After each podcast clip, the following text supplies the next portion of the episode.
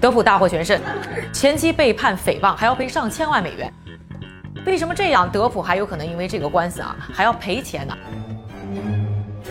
到底谁才是德普获胜背后的最大赢家，会拿到最多的利益呢？那除了大家讨论的德普启用了精英的法律团队，还有什么因素帮助德普已经家暴证据确凿，还能够法庭上获胜呢？德普就能笑到最后吗？今天这个视频呢，帮大家一一梳理一下德普获胜背后的真相。在分析各个问题之前呢，我们首先还是要说一下这个案件的核心啊。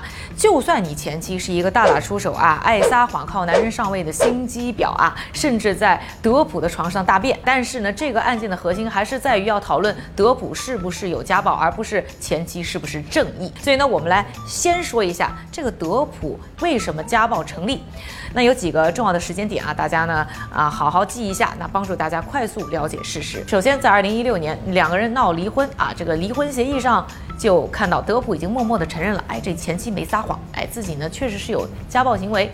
第二个呢，在二零一八年的时候啊，德普呢曾经告了英国的《太阳报》啊，说他诽谤自己呢是打老婆。二零二二年这个开庭的时候呢，这个法官呢还是认定了德普输了，因为呢家暴的证据确凿。再说呢，这一次呢，二零二二年啊，这一次我们光看他的前妻 Amber Heard 啊，希尔德呢提供的证据，什么视频啦、音频啦等等啊，这个要说。德普他家暴绝对没什么毛病，当然了，我不是法律专家，所以呢，就此呢，我还专门啊咨询了一下呢处理过类似案件的律师 Peter Cross。既然呢德普呢家暴已经实锤，那为什么法庭上还能赢呢？那第一个帮助他的因素呢就是地点啊。要说呢德普和他的前妻都是住在加州的。二零一八年呢告《太阳报》啊选择了偏袒原告，那是出了名的英国，咱也就不多说了，因为毕竟这《太阳报》呢是人英国的报纸嘛。而这一次呢又选择了和两个人都八竿子打不着的弗吉尼亚州去打这个官司，又是为什么呢？就是因为呢这个弗吉尼亚州啊 anti-slap 的法律呢非常的弱。啥是 anti-slap 呢？说白了。就是防止啊这些有钱有势的人拿一些没有根据的这个案件呢去占用呢法庭时间。这案子不是你想打他就能打的。如果呢这个德普案是换到了 anti-slap 的法律比较强的加州，哎，这希尔德呢就可以呢在开庭之前啊就提出呢动议。法官一看呢这个家暴事实确凿啊，那可能这个案子就不成立了。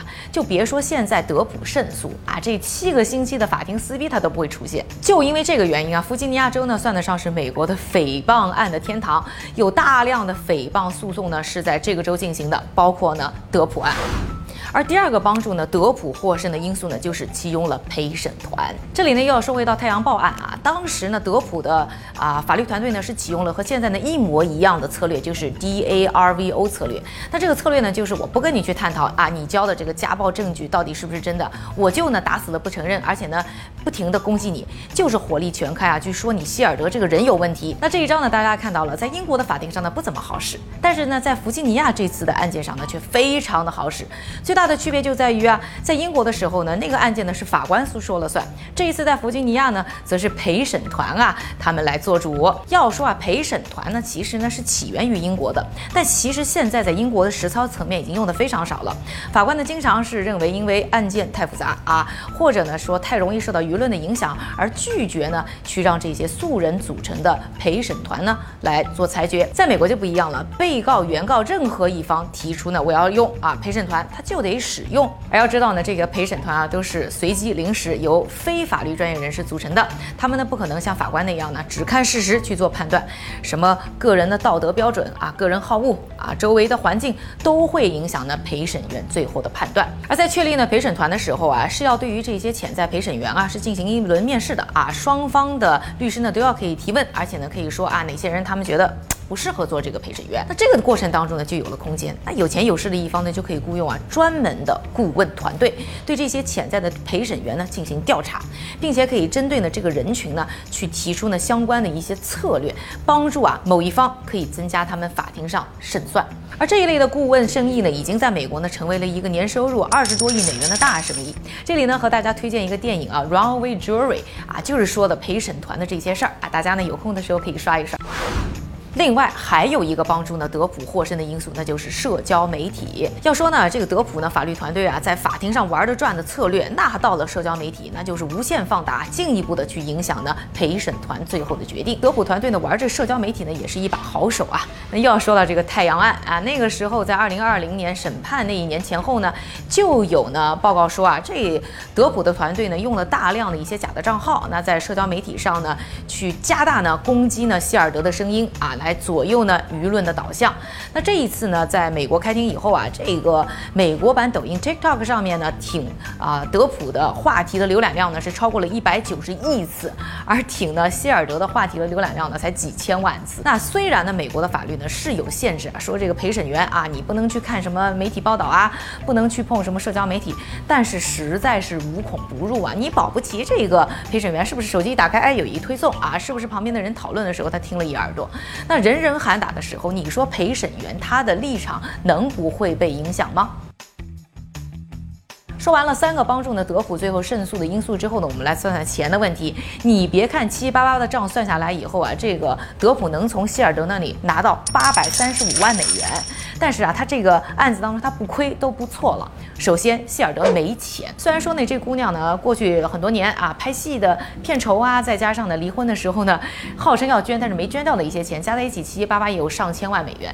但是呢，这姑娘也是非常能花，所以也没留下多少现金。那现在啊，号称呢，她这个律师费都要靠保险金来支付。所以呢，德普呢，顶多可能也就是拿下他现在在加州一处可能价值一百万的房产啊。另外就是呢，这个法律执行期内啊，这个。希尔德未来所有的收入呢，都要上缴给德普啊，直到呢赔完为止。但是要知道呢，这个希尔德有一招啊，他没钱的时候，他可以申请呢个人破产。那除了呢三十五万美元的一个呢惩罚性的赔偿之外呢，其他的那些钱，这个德普能拿到多少啊？什么时候能拿，那都是没影儿的事儿。除了这个德普啊，在希尔德那里呢拿不到多少钱，而且呢他要面临啊一张巨额的律师费账单。我们就按呢每个小时呢六百美元的时薪来算啊，七个人的豪华。律师团队啊，七个星期的审判，再加上呢两年多的准备期，哎，这个算下来呢，就是五百五十万美元。这账单，这德普啊，可得有段时间去消化了。另一个这场官司的赢家呢，就是直播审判的 Law and Crime Network 和 Court TV。这两个已经没什么人看的老牌电视台呢，都因此呢创下了收视新纪录。他们在 YouTube 上的直播在线呢，还达到三百五十万人，这些啊都可以帮他们变成广告收入。另外，我们再来说一说这个德普能不能事业回春啊？这一次的啊案件当中可以看出呢，他在粉丝当中的号召力还是非常强的，还是很有热度的。所以呢，立刻呢他已经站出来说要参与呢出个新的专辑。那我相信呢，带带货啊，卖卖专辑，包括呢开开演唱会，还是有很多的粉丝，很多人呢会买单的。但他的演演员生涯能不能复苏呢？这这就很难说了。现在呢还看不出什么苗头。要说呢，虽然他是胜诉了，但是呢这一次的案件呢也没少爆他自己的黑料。所以这些电影公司呢是不是会考虑长期的一些风险呢？这都很难说。而在这一次当中啊，人设崩塌、事业无望的希尔德呢，现在已经表示呢要对于呢现在的审判呢要进行上诉啊。那 Peter 就就觉得这结果呢很可能会被颠覆。不管怎么讲，这场撕逼大战应该是还没有结束。而在这场失败的婚姻当中，应该说是没有赢家，没有谁能笑到最后。那因为时间的原因，在这个片子当中呢，我们有一些问题呢没有展开来说，比如说在美国如何个人破产啊啊，以及呢每个州的法律有什么区别，那都没有展开来说。那感兴趣的朋友呢，请给我留言。那如果留言的朋友多的话呢，我再找时间和大家细细的聊。